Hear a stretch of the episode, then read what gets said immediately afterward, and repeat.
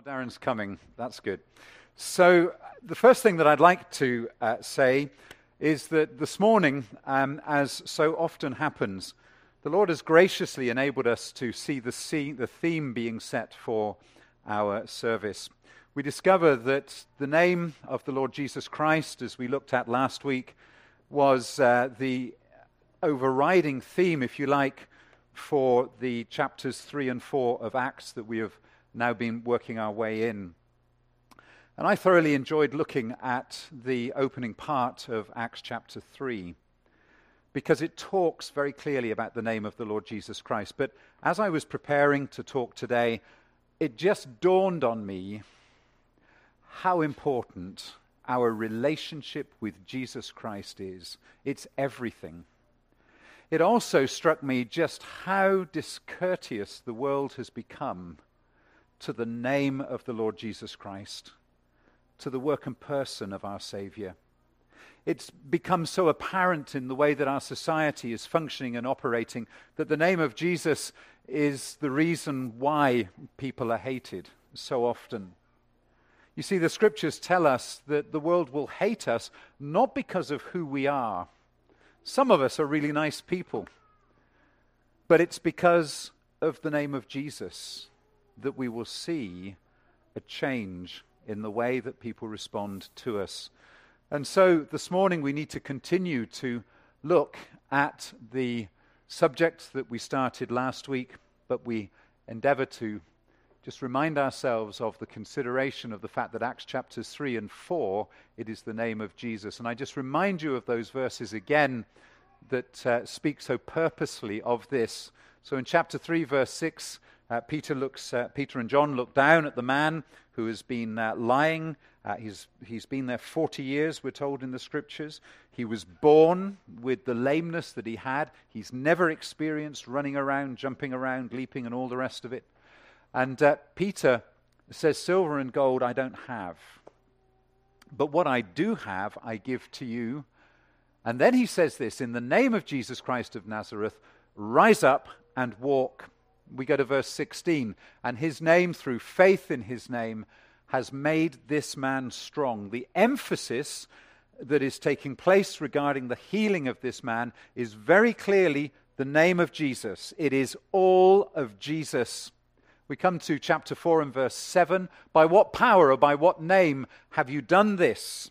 Because people are concerned. They're wanting to know what had happened. And it's fair to say that the Pharisees and the chief priests would have been much happier if Peter and John had been responsible, because that would have saved them a great deal of problem, consternation, and so on. And we'll come on to that point in a little bit. But uh, uh, chapter 4, verse 10 let it be known to you all and to all the people of Israel that by the name of Jesus Christ of Nazareth, whom you crucified. And then we come to this stunning verse, which is a verse that we know of, uh, probably uh, didn't realize that it was contained here in Acts chapter 3, but we know it, we quote it, we tell other people about it, we remind ourselves about it, we remind others about it when we're listening to people talking, and uh, we hear people saying all sorts of things as to how they're going to get to heaven.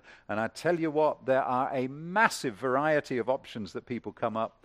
People are dependent upon so many different things. One of the greatest that you'll find in a society like ours is the fact that they are good intrinsically they are good. That's the belief that they have intrinsically. Why would God ever want to turn me away? And so, verse 12 of chapter 4 says, Nor is there salvation, rescue, nor is there salvation in any other, for there is no other name under heaven given among men by which we must be saved. So, as I say, the verses point very clearly to the fact that the name of Jesus is the name that has power. It is only through the name of Jesus that we are saved. In Peter's uh, um, sermon at the beginning of chapter 2, or in the middle part rather of chapter 2, we discover that Peter is making a defense of uh, what has taken place. The Holy Spirit has come into people's hearts and lives. The Holy Spirit was promised.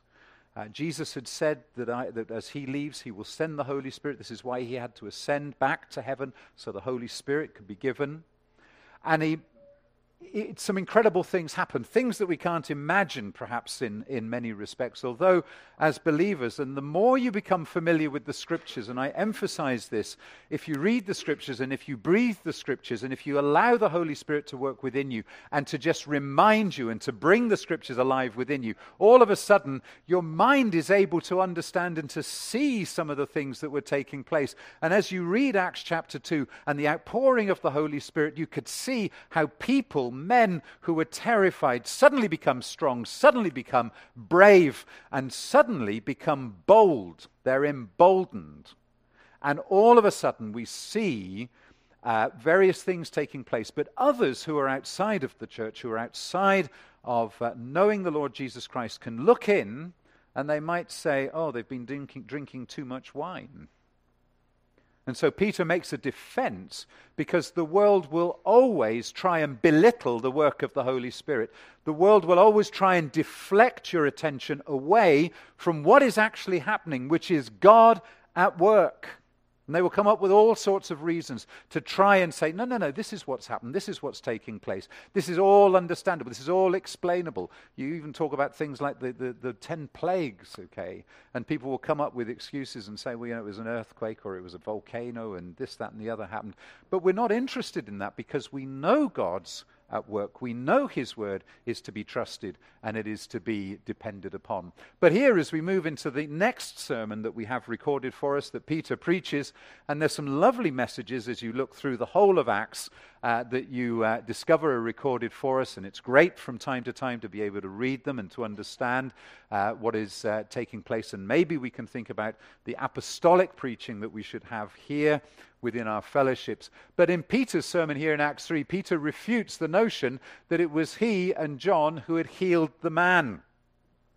And this is obviously of great importance.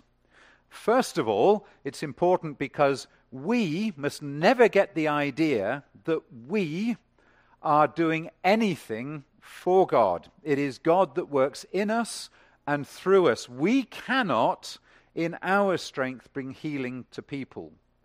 It is only through the Holy Spirit, through God working in us and through us, that we're able to see this. As we preach and proclaim the gospel, again, it is the Holy Spirit working in us, and we are enabled to preach the word of God, I pray, with power and conviction and passion, and to be able to show to people that what has taken place in our hearts is real. There's nothing worse than a half hearted believer who mumbles and is not prepared to explain clearly. And that happens as the Holy Spirit works in us. So we find verse 12, which says, Men of Israel, why do you marvel at this? Or why look so intently at us? So you can imagine that the eyes of the crowd, and remember, we know from the scriptures here, chapter 4 tells us that there are thousands of people milling around this uh, colonnade, this area going into the temple. We also know that this colonnade is one of the places that Jesus preached regularly. Again, the scriptures explain that to us. We also know that it's in this colonnade where the church is meeting regularly. So believers are coming together and they're, they're witnessing. And I, you can imagine of the, the, the, the, temple police would like to say, we have to get this lot moved out. We know a bit about that, don't we? So we're going to carry on and recognize that there are times when we have to go as the Holy Spirit leads us, and we are going to make that stand. So we discover there, as though by our own power or godliness, we have made this man walk. So, the emphasis that Peter wants to make absolutely clear, crystal clear, is don't look at us, look up. Look to heaven, look to Jesus, because that's where uh, the power has come from. Peter is clearly explaining that Jesus is the source of the miracle. Now, sadly, today, there are some people that seem to think that they're the source of the miracle. And we recognize that we have to be very careful on this respect. The moment um, the preacher wants to take the glory, then it's all wrong. Because it's not my words, it's his words. And it can only ever be. You know, my words, in all honesty, will never change you.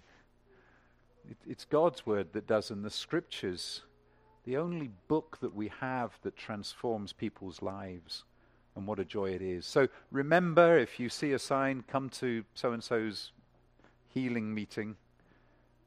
It's not so and so's healing meeting that you want to go to, it's to God.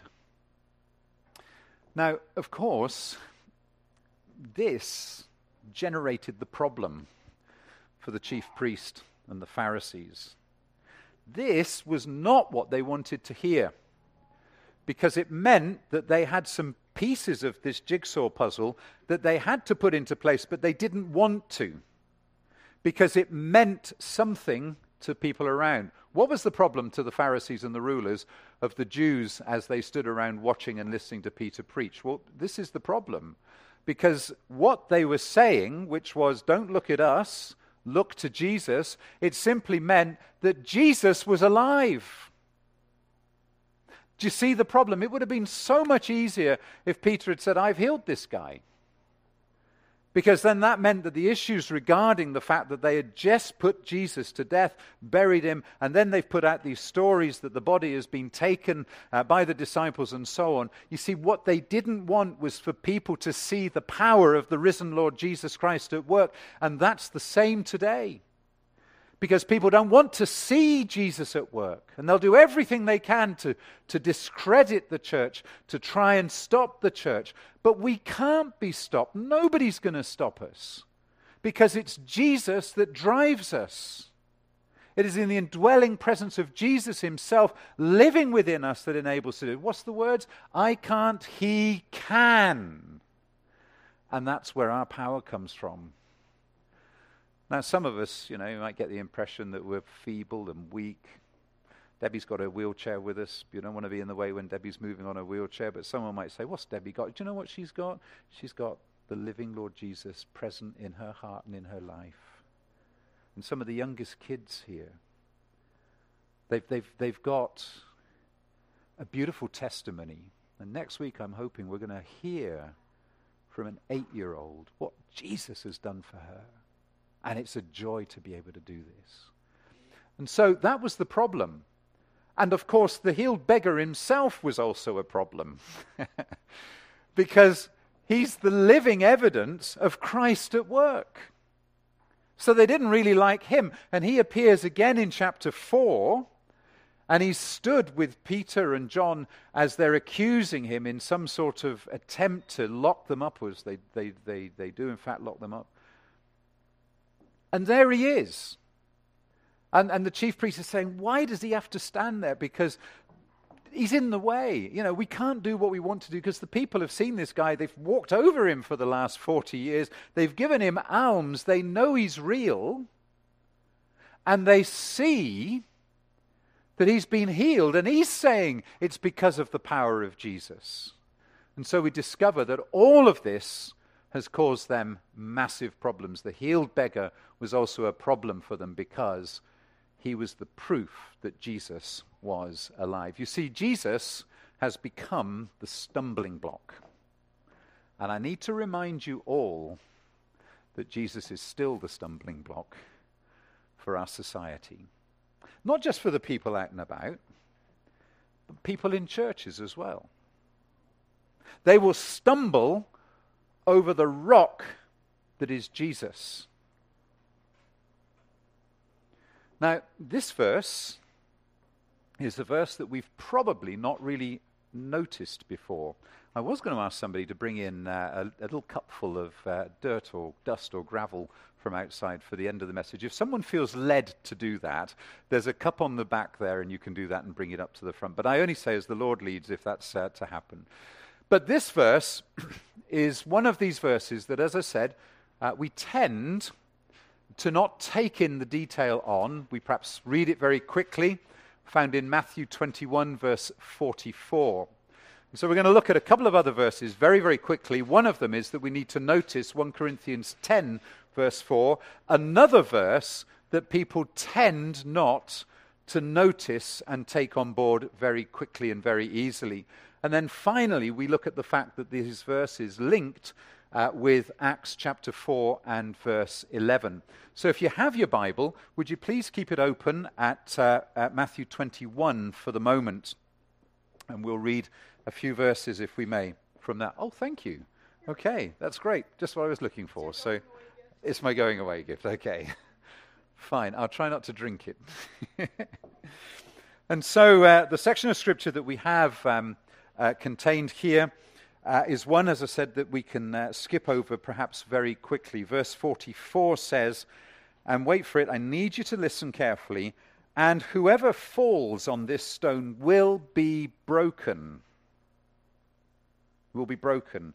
And the verse goes on and adds something else, and it says, But on whomever it falls, it will grind him to powder. Now, that's not the sort of verse we like, is it? particularly, because all of a sudden, this is telling us something about Jesus. Now, just before we move on to, um, uh, to, to explain this a little bit more, we just turn, if we may, uh, to 1 Corinthians 4, and, uh, sorry, 1 Corinthians 10 and verse 4. Now, I'll read a few verses uh, just before it because it helps us to set the scene. The Apostle Paul is talking here and he says, Moreover, brethren, I do not want you to be unaware that all our fathers were under the cloud, all passed through the sea, all were baptized into Moses in the cloud and in the sea, all ate the same spiritual food, and all drank the same spiritual drink. For they drank of that spiritual rock that followed them and that rock was Christ. Have you ever noticed that verse before?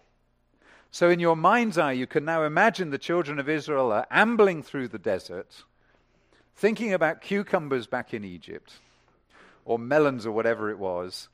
And the ones at the back of the queue looked, and this rock is following them.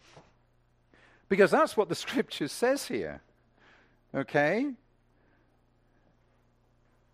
The rock that followed them, that rock was Christ. Now, the rock actually yielded water. And Jesus is the rock. And the spiritual water that we need in our lives, the refreshment we need, comes from the same rock. And time and time again, the Lord Jesus Christ is described as the rock. And now we move to uh, uh, chapter 4 of Acts. Chapter 4.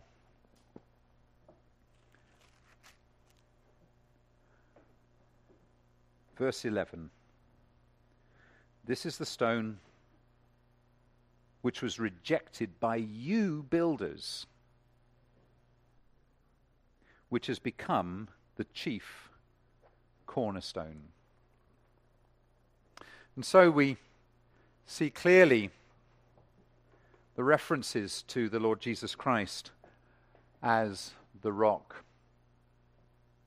But that verse in Matthew 21,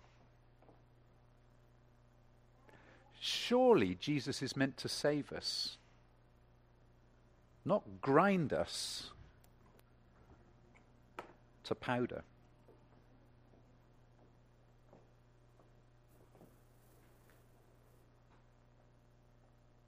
Yeah? But the verse says if you reject Christ, here's your future. Anybody want to be ground? Dust to dust or whatever it is? So I'll leave that there just to keep your eye focused. Okay, leave the water as well because there's a good significance in, in that.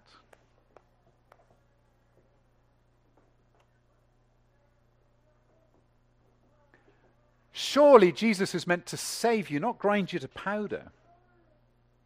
And of course, he does save. This is, this is why he appeared. This is why he came into the world. This is why God graciously sent his son, because he saw a world that was in desperate need of being saved from the sin which was entangling them and was causing them to be separated from himself. He saw the way in which humanity was imploding and was causing problems amongst itself because it needed the guidance that only came through the indwelling presence of God in our world. This doesn't sound like the Jesus that I thought was always loving and kind. And I was speaking, I think it was my wife who spoke to somebody recently, uh, and they were complaining because somebody had spoken to them about the gospel, and they said this They even said, Jesus loves me. Well, don't you rejoice in the fact that Jesus loves you? I do. But Jesus has become an offense. And the fact that he loves them is even more offensive to them because they don't want his love.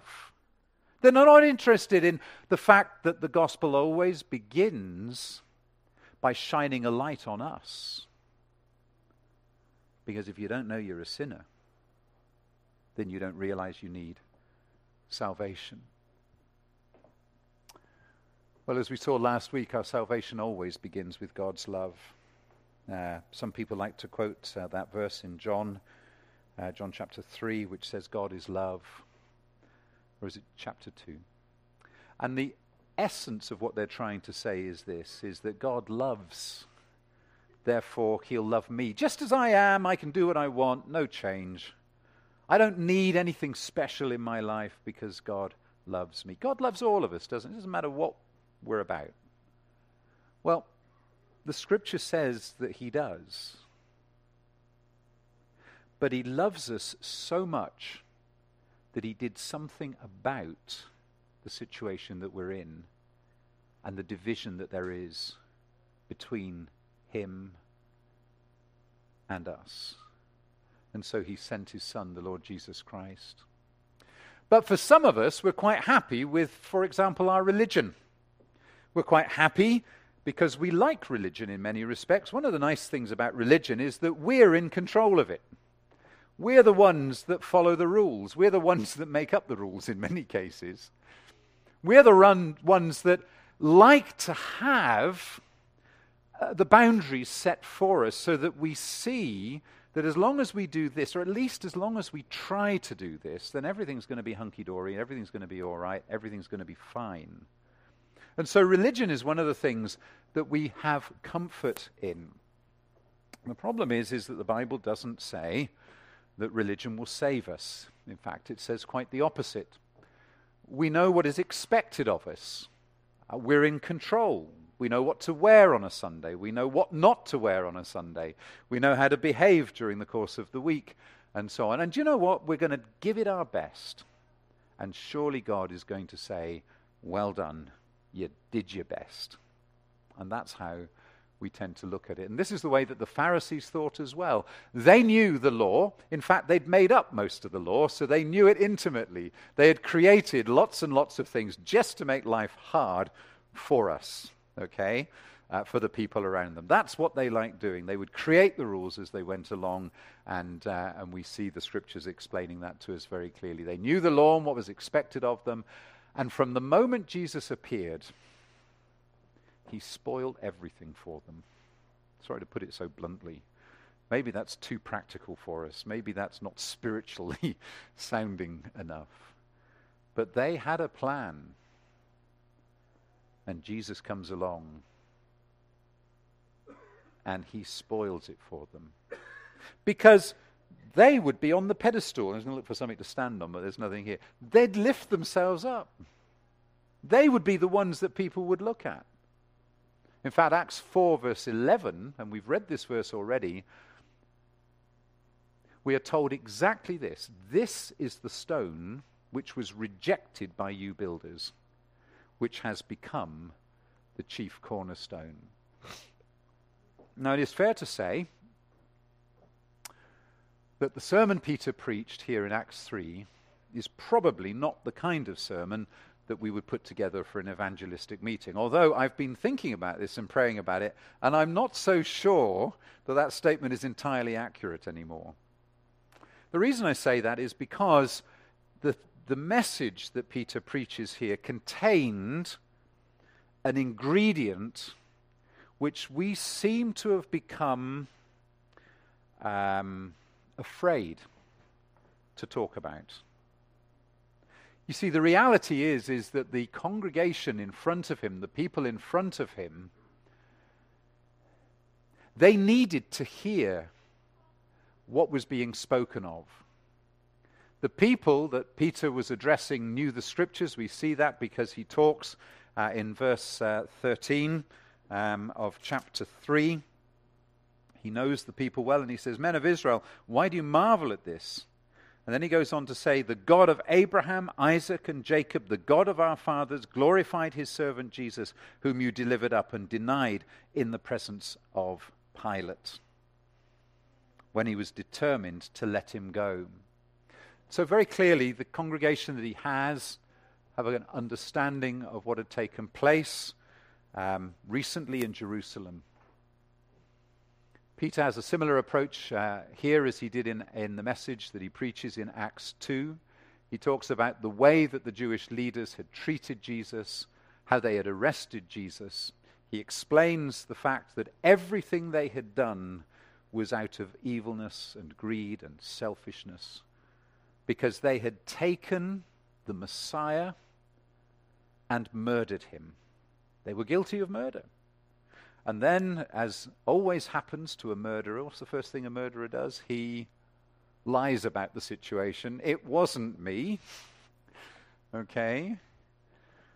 And the lies, I mean, it's, it's, anything that we do, isn't it? It's always lies that come up next. You, you, you interview your three year old, you know, and she's got the object, the offending object in her hand, but she denies it. Okay? And it's not just three year olds that have that particular problem. Okay?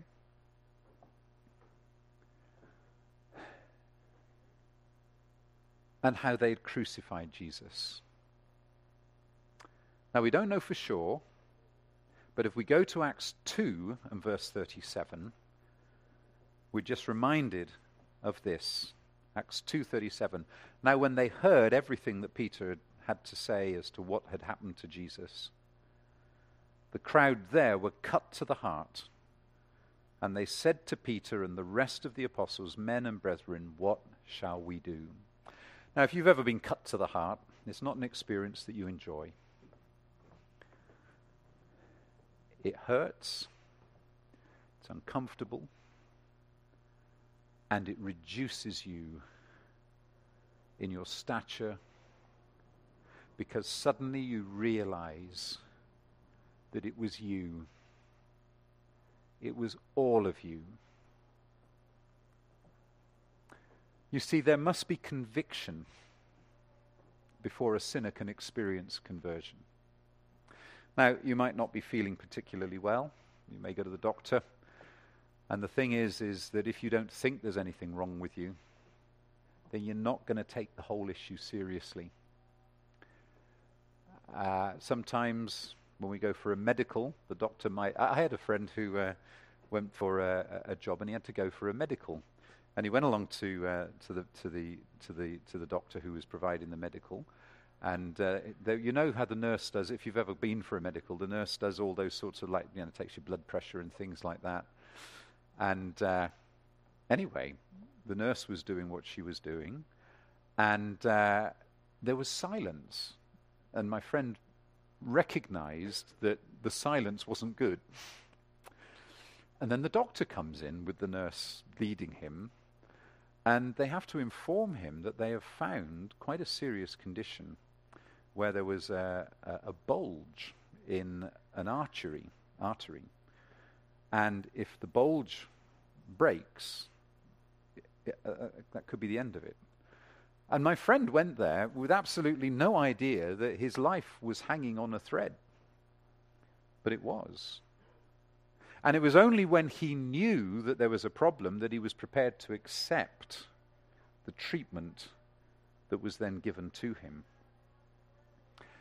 And friends, this is the same for us unless we know we're a sinner, unless we recognize a need in our heart and in our life for God, then we're never going to call out for salvation. We're never going to recognize everything that Christ has done for us. We will not want to hear Christ speaking to us, the Holy, Holy Spirit speaking to us. And this is why Peter insisted that everybody hearing him preach understood that it was Jesus who had healed the man, because that proved Jesus was alive. But this was the stumbling block for them.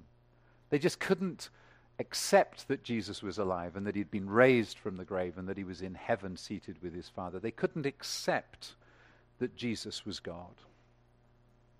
And so Peter turned the temple courtyard there, the colonnade that he was in, into a courtroom, and he laid the evidence out for everybody to see. And chapter 4 and verse 4 tells us that there were thousands of people milling, milling around.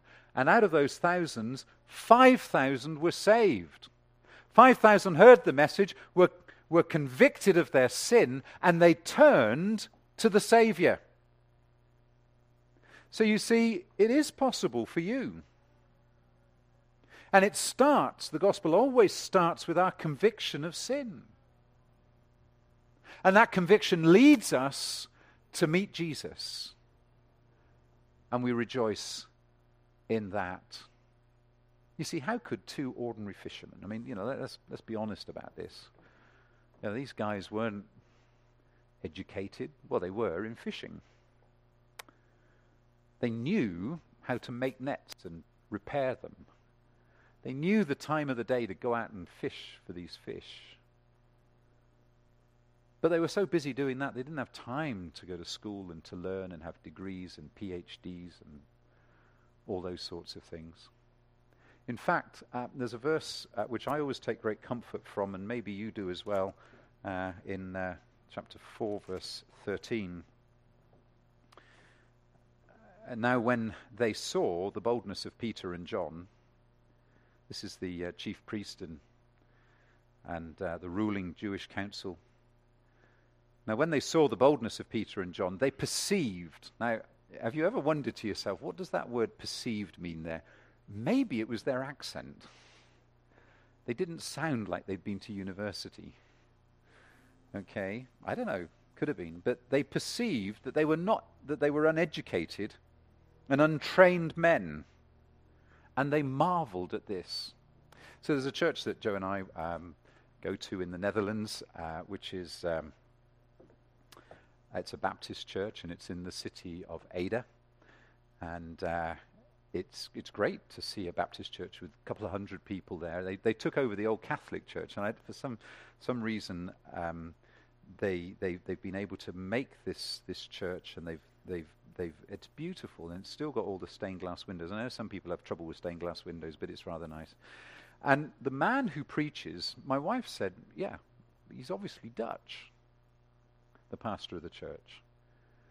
And when I spoke to him afterwards in English, he had a perfect Liverpudlian accent, a Scouser accent. Okay, and I'm thinking to myself, there's no way he can be Dutch because not only is his accent, um, you know, his, his English perfect, but his accent is a regional accent in England. Now, in England, is there anyone from Liverpool here before I get myself into serious trouble? You know, you, you wouldn't there's not many people who go to university from Liverpool, okay? But do you see what I'm getting at? Now, it just so happens that his mum was from Liverpool and his dad was Dutch, which meant he ended up speaking perfect Dutch and perfect Liverpudlian. And that verse encourages me because they perceived that they were uneducated, but they marveled at what they said. They marveled at everything they were talking about because the Holy Spirit was speaking through them, and it was incredibly exciting what was taking place. Look at the picture. Okay, hands up. Has anyone been in that situation? Okay, nobody's been in that situation yet. But according to the scriptures, you could be. Because that's what verse Matthew 21 verse 44 says. Okay? Now rocks have consequences, don't they? Has anyone stubbed their toe recently on a bit of concrete? Oh, Emma has. Anybody else? Does it hurt? Hands up for pain, absolutely. It is incredibly painful when you stub your toe. Okay? So I'm telling you, rocks hurt. They hurt us physically. And there are consequences that come when we're in contact with rock. Okay? If you drive your car into a rock, there's consequences. If you trip over the edge of a rock and you fall on it, well, you can break bones. People have broken their ankles, their legs, their shin bones, whatever it is, because they've tripped over a rock. Now, Emma, we call her Calamity Emma, okay, and there are times when Emma trips over things and uh, she's got more bruises and scrapes and stuff, okay. She's a joy, actually. We love her. But rocks hurt. And if a large enough rock falls on you, it could kill you. That's the reality of it. And in Matthew 21, the chief priests and the elders of the people confront Jesus. They confront him over his authority, which, of course, is the thing that they always confronted him over. And, friends, nothing's changed. Because people do not want to know anything about the authority of Jesus Christ. Because if you take the authority of Jesus Christ, that means you've got to change your life. And you'll only do that when you submit to Jesus as Lord and Savior. And He works a miracle in you. And He changes you and He transforms you. Metamorphosis takes place. And from the ugly grub, you become the beautiful butterfly. It's a beautiful picture that we have there and it's real. So in Matthew 21, the chief priests are talking about and confronting him over his authority. We see that in verse uh, 23. So again, have your Bible open now. and We're going to look at some verses very quickly. So verse 23, uh, because they say to him, And by what authority are you doing these things? And who gave you this authority? Because you see, that's where it all stemmed from. If they could disprove the authority, then they could deal with the problem of Jesus very simply. But they couldn't deal with it. And then Jesus, of course, uh, replies by asking them a question. And the question that our Lord asks uh, them, or says to them in reply, but uh, verse 24, but Jesus answered and said to them, I also will ask you one thing, which if you tell me, I likewise will tell you by what authority I do these things. The baptism of John it's a strange answer, isn't it? You know, this, this is not the direction that they thought this conversation was going to go in. The baptism of John, where was it from? And then our Lord gives them two options. It's a multi choice question here. Don't you like multi choice questions when, uh, when you're doing your exams because you know there's a pretty good chance that you're going to get, you know, have a stab at it and get it right? From where was it? From heaven or from men? That's the option that's given to them. Okay, so whoever's changed the clock, it's now 10 past 9. We'll keep going because we just got a bit to, to talk through here. Um, but I, will try and round it up quite quickly. So, by what authority? And this is, this is Jesus gives them this option. And they reasoned among themselves and they said, If from heaven, he will say, Us, say to us, Why then did you not believe him? But if we say, From men, we fear the multitude for all count John as a prophet. So they answered Jesus and said, We don't know, which of course is the obviously default option to go for. And then our Lord tells two parables, and we know the parables quite well. And the second parable, of course, is related to the vineyard, where uh, the man who owns the vineyard um, uh, sends, uh, when, when the harvest is ready, he sends his guys to go and get his fair share. Perfectly reasonable arrangement. And the guys who are renting or leasing the vineyard, they're not interested in giving up any of the grapes, any of the wine, and so they kill the guys. And eventually, the man uh, says, Well, they might do that to my servants, but if I send my son, they'll never kill him, will they? Will they? Exactly. And that's exactly what they did. Okay. And of course, Jesus is pointing out that that is the situation that uh, he's there. Then Jesus told them the parables. You see, Jesus is speaking of himself as he gives these parables. And to make sure that they get it, he then quotes from a messianic prophecy, which is Psalm 118. And the, ver- the, the words that he quotes are found there in verse 42, which reads The stone which the builders rejected has become the chief cornerstone. This was the Lord's doing and it is marvelous in our eyes. So again, our Lord brings it squarely back to He being the rock and the chief cornerstone. Jesus is speaking of himself as he gives these parables, and to make sure that they get it, he quotes from Psalm 118. The stone which the builders rejected has become the chief cornerstone, which links us back to Acts 4, verse 11. Now, you've seen signs like this, although not often around here, but if you've driven to other parts of Canada and if you go to parts of, of Europe, you will see signs like this. Caution, falling rocks. And that's the picture, if you like, that is being presented to us here in Matthew 21, verse 44. The progression is logical. You see, what our Lord is saying is, you rejected John the Baptist, and he was the forerunner of me. If you reject him, you're never going to accept me, are you? So it's terribly logical. A rejection of John the Baptist leads one naturally to a rejection of Christ, to whom John pointed. And when he saw Jesus coming along, he points and says in a loud voice, Behold, the Lamb of God who takes away the sin of the world. So the problem was, John as a prophet made it clear who Jesus was. But if you're not going to accept John, then you'll never accept Jesus. The rock in Matthew 21 44 is Jesus, in saying that those who fall on this rock will be broken to pieces. Jesus is warning against opposing him. Now, this is the, the crux of this message. Some of you have been rejecting Jesus for a long time. And as far as you're concerned, you're going to carry on doing that because you've got yourself into a groove where you've got your religion sorted out. You're happy because it's not too demanding. Oh, okay, it's a nuisance having to wear a tie on Sunday or something. But you're happy. And everybody else thinks you're okay. You know, they all think you're going to heaven. And they might even be thinking to themselves, I wish I was like so and so because he's going to heaven and I'm not. But the truth is, they don't know. And Jesus is warning us here. He's saying those who fall on this rock will be broken into pieces. So Jesus is warning against opposing him. And we live in a world which at every turn is opposing Jesus.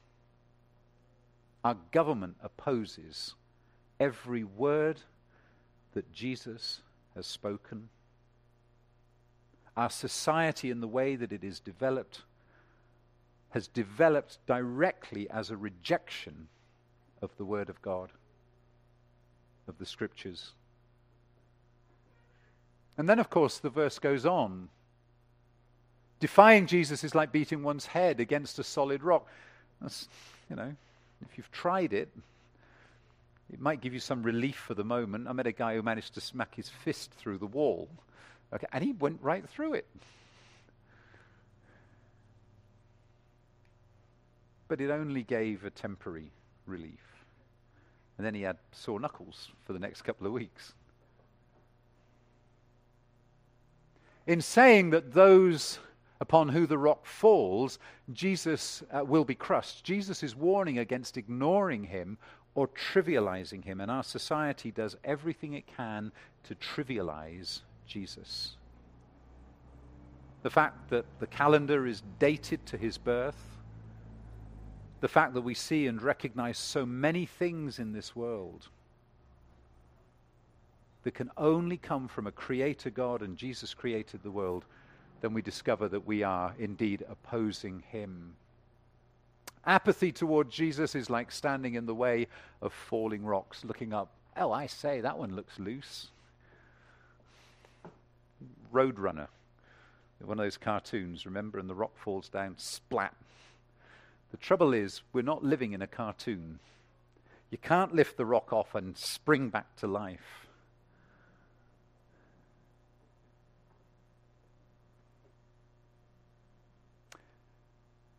I'm here to do God's work. Jesus is essentially saying the foundation of the church will be laid.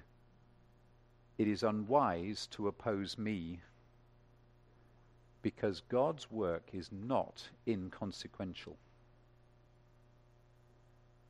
And I warn all of us when it comes to the Church of Jesus Christ, don't stand in its way because it's Christ's church.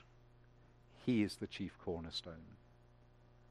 You can criticize, try and tear it down all you want, but don't stand in its way. The stone which the builders rejected, Matthew 21 42, is Jesus. And although Jesus is rejected, he becomes the chief cornerstone, as we see again in Acts 4 11. And the rock in Matthew 21 44 is also Jesus. And these verses are warning us that to reject Jesus has consequences. And tonight, we're going to look in the gospel message at truth or consequences. Because you turn your back on the truth, you will pay a consequence. And here it is. I could tip it on the floor, but I'd feel sorry for Bonnie and, uh, and, uh, and Bev for clearing it up. That's it.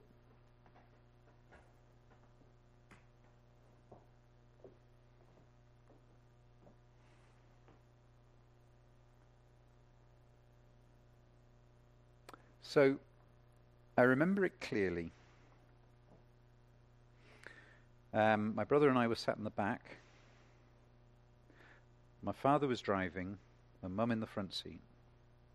And we came down a sweeping road with a bend towards the bottom in the seaside town of Bude in North Devon. A beautiful place. There's some wonderful beaches there. And as we came to the bottom, my father uh, had a phone,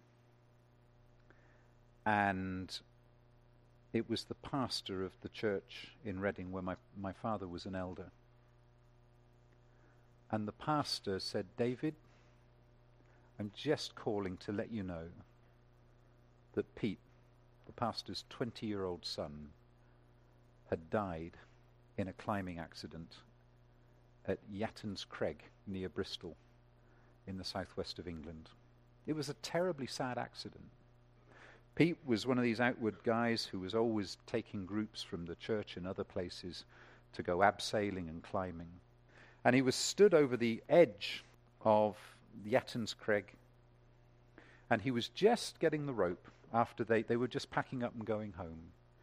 And the last rope he was he grabbed or picked up, he'd untied the end, which was secured to the anchor point, and he was just pulling it up and winding it up. And one of the kids at the bottom thought for a laugh, I'll give it a tug. And he tugged it with just enough strength for Pete to lose his balance. And he tumbled over the cliff. And he sustained massive head injuries. About a 100, 100 foot drop or 75 foot or so. You see, rocks hurt. And that's why we don't mess with the rock of Jesus Christ by rejecting him. Jesus Christ is indeed the Son of God. Jesus is God. And Peter and John and the other apostles made sure that everybody knew that the man was healed through the name and the power of Jesus Christ through faith in him. The man received his strength and healing from Jesus. And so, the message we have this morning, and I say this without any concern because the other part of, uh, of this particular passage of Scripture is the fact that Peter spoke with boldness. Okay? And we as a church have to speak with boldness. We've got some battles coming up, guys. So we can either hide under a rock or we can declare the rock. And I believe it's right that we stand on the rock because that's where our foundation is. Don't oppose God. There are Christians, people who are believers, who oppose God and his work.